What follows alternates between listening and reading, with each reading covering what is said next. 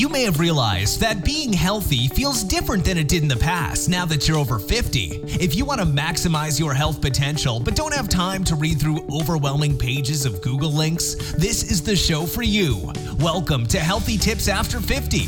We love doing the research, finding solutions, talking to health experts, and learning what works and what doesn't. Now, your host. She spent the last 25 years dedicated to feeling her best and is here to share her best findings with you.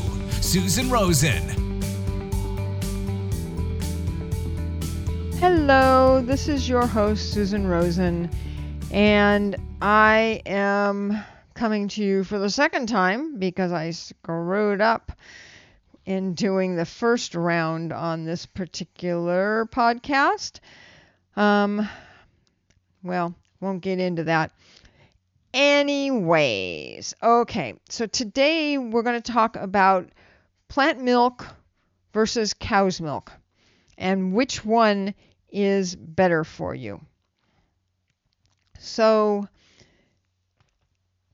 other than if you have an allergy, if you have an allergy to cow's milk, you have an allergy to soy milk or soy, then needless to say, you shouldn't be drinking that kind of milk. Okay?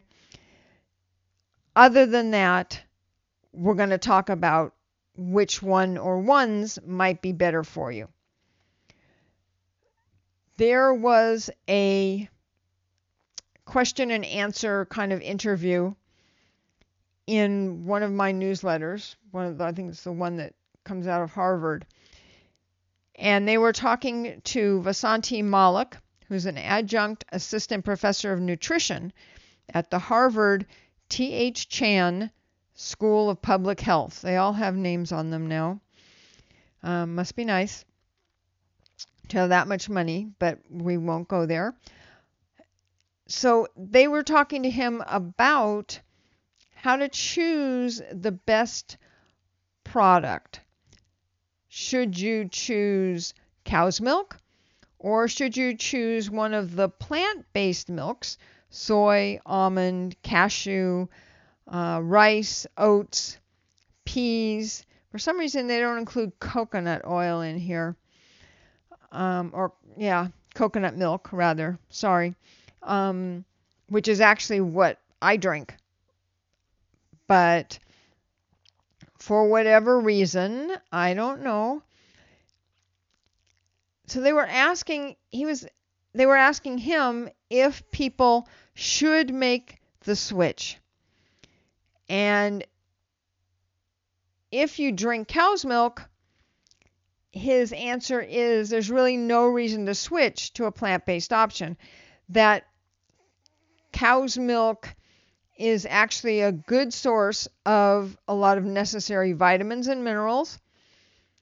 That a serving of cow's milk contains calcium, vitamin D, vitamin A, along with a whole host of micronutrients and all of these things you need in your diet. I will go off on my usual tangent that you don't need calcium by itself. You need calcium along with the other minerals. So if you're going to do that, Make sure that you take some magnesium and some of the other minerals to get it all to kind of balance out. But I'm not a doctor, so that's that's I have to preface it with that. So he was saying he went on to say that there's actually no nutritional requirement that you drink milk or eat dairy products specifically they used to do that because they used to say that you needed it. Dairy products help to build bones and prevent fractures. But um, there really isn't very strong evidence at all that drinking a lot of milk or eating dairy products has any real benefit when it comes to reducing fracture risk, quote unquote. So, what he says is that if you do want to switch from cow to plant. And then he says, or if you have an allergy or lactose intolerance, that you really can get the same nutrients. Oops, just hit the microphone. You really can get the same nutrients by carefully choosing the right plant based milk product And you can take supplements if they don't have some of these other vitamins included in them. And then they were asking him if he wanted if he want if he wanted to switch which or how should he choose a plant-based milk? His answer to that question of whether you should switch is that they do the, the quality of the plant-based milks actually varies when it comes to the nutrients. And that has more, I think, to do with the plants themselves. That some contain virtually the same amount of vitamins and minerals as cow's milk, and others fall far short. Many of the almond milks, for instance, are much lower in protein than cow's milk. And if you want to switch to a plant based milk, that you really need to read the label and find a product that contains some good amounts of protein, vitamin D, iron, and calcium. Well, we'll leave off calcium. Unless it's natural. I don't want it added. Ideally, he says to aim for a milk that has at least 8 or 9 grams of protein per serving. Also, he thinks that a lot of the plant-based milks that their big drawback is that they don't taste very good. And I don't know. I, I happen to like them. I like the unsweetened almond milk. I like the unsweetened coconut milk. I like the unsweetened soy milk. What he's concerned about, and I would agree, is that a lot of these milks, in order to make them more palatable, if you want to call it that, um, to people, is that they add a lot of sugar to it in order to sweeten them up. Well, why does it have to be sweetened? You're having cereal, probably put some fruit in with it. Why do you need more sugar in there? That's what I've never understood. We only buy the unsweetened ones, and they're fine.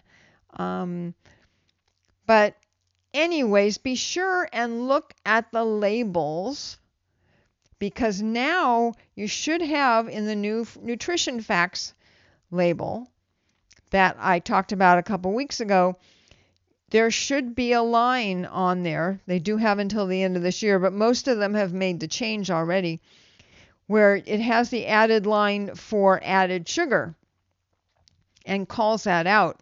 So if it does have any added sugar, then you probably want to stay away from it or at least try and minimize it if you can't choke the other part down. But as I said, I like the ones they have, so I'm not the person to look to for sympathy on that one. Um, he also mentions in here about the fact that Americans are being encouraged to eat less than 30 to 45 grams of sugar a day, which is roughly about 12 teaspoons. Um, and boy, that sounds like a whole hell of a lot of sugar. Um, I guess if you're eating a lot of berries or something like that, you might be able to get up there, but certainly don't don't need it added into anything. So they asked him, were there any other reasons to switch to a plant-based milk alternative? And he his answer, which um, I, I like and I would agree with is that if you are concerned with climate change and you want to reduce your personal carbon footprint, then you might want to go the plant based way because plants have a much smaller carbon footprint, which makes a lot of sense. One other thing that they also asked him specifically about had to do with soy milk. And was there any reason to avoid it? Because there used to be all this stuff going around about how soy was bad for Uh, breast cancer, it was bad if you had a high risk of breast cancer. It was bad for men having to do with prostate cancer. Um, and what he said in here is that that those theories have not been proven in any of the studies that they have done having to do with soy. And so, really, the only reason for people not to drink, or eat soy based products is if you are allergic to them. And there are, of course, some people who are. They also asked him, as his last question, if there were any other health reasons to support making the switch from cow's milk to the plant based ones. And what he has said is that even though higher dairy, this is quoting, although higher dairy intake has been associated with a lower risk of colon cancer, some studies have linked it with a higher risk of advanced prostate cancer and a higher incidence of ovarian cancer. He said, but the evidence is not very strong. And so until there's eh, more information out there, there really aren't any recommendations that anybody has made to eat more or less of dairy. And that if you do have a high risk for any of these conditions, you may want to talk to your doctor about whether your diet could influence your own chance of developing one of these cancers. But other than that, there really wasn't anything to be concerned about. So I hope you guys all um, got some, oops, some good information on that. Um, don't worry, I didn't break anything. Um, just taking my my sweatshirt off here. It's getting warm in the house. Um, so I would say that you should probably try out if you're interested in trying some of the plant-based milks. Um, try the unsweetened first. We really like the coconut milk that we get from Costco. It's unsweetened and it's shelf stable, so you don't have to worry about it going bad quickly. Um, with the cold ones, they're fresher, but um, they don't last nearly as long. So, I mean, you have a big family and you want you're going to use go through a lot of it because most of them are half gallon, then go for it. But if you're more interested in the shelf stable, there's a lot of different kinds. And for sure, you can try one of the unsweetened ones first and see whether you like that or not. It's the only kind that we use um, but then again, I'm not big on sugar in anything, so I'm probably not the most reliable person on this because if something has sugar in it, most of the time I just won't eat it. Don't ask me where I developed that from. I don't know. I had the opposite of it when I was growing up and I was a fat little kid, so maybe that's where I got it from. Okay, enough about plant based milk and cow's milk. I do have one other thing that I want to tell you about, which I saw, which were the res- is the results from the annual study that rates the food on the air different airlines. They are rated from 0 to 5, and this one was from last December 2019. And it evaluated 11 domestic airlines. Alaska Airlines and Air Canada actually tied for first place. They got 4 out of 5. Delta and JetBlue were in second place at 2.9. It's quite a drop followed by United and American, who were at 2.7, so that's pretty close to the uh, JetBlue one. The worst airline for food, especially for healthy food, was Southwest at 1.7, And just above that was Hawaiian Spirit and Allegiant, which are all, well, all these are pretty cheap airlines. And they were at 1.9. Frontier was at 2.0. Also by the same company, which is called dietdetective.com, they evaluated the quality of the water on 10 major and 13 regional airlines. They found that it really, really varied really widely across all of the airlines. And many of them had a high or relatively high number of violations per aircraft. And this was on average of the EPA's aircraft drinking water rule. I don't know exactly what the rule is, but so Piedmont, which is a regional airline, Alaska, Allegiant, and Hawaiian, isn't that interesting, had the highest water health scores, while all of the other airlines had scores below 3.0 on a scale of 1 to 5 again that showed that that was possibly unsafe water that they had. And what dietdetective.com came out saying was that the bottom line advice for extra safety is that you should drink water only from sealed bottles on board and not to drink the coffee or tea served.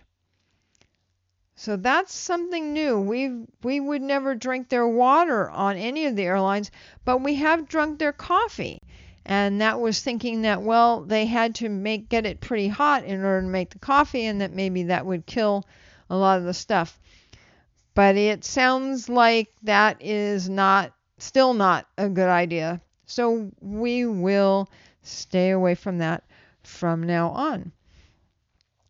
Just thought you all might be interested. Okay so i will repeat that i am not a doctor. This is not a show where I'm giving any sort of actual medical advice.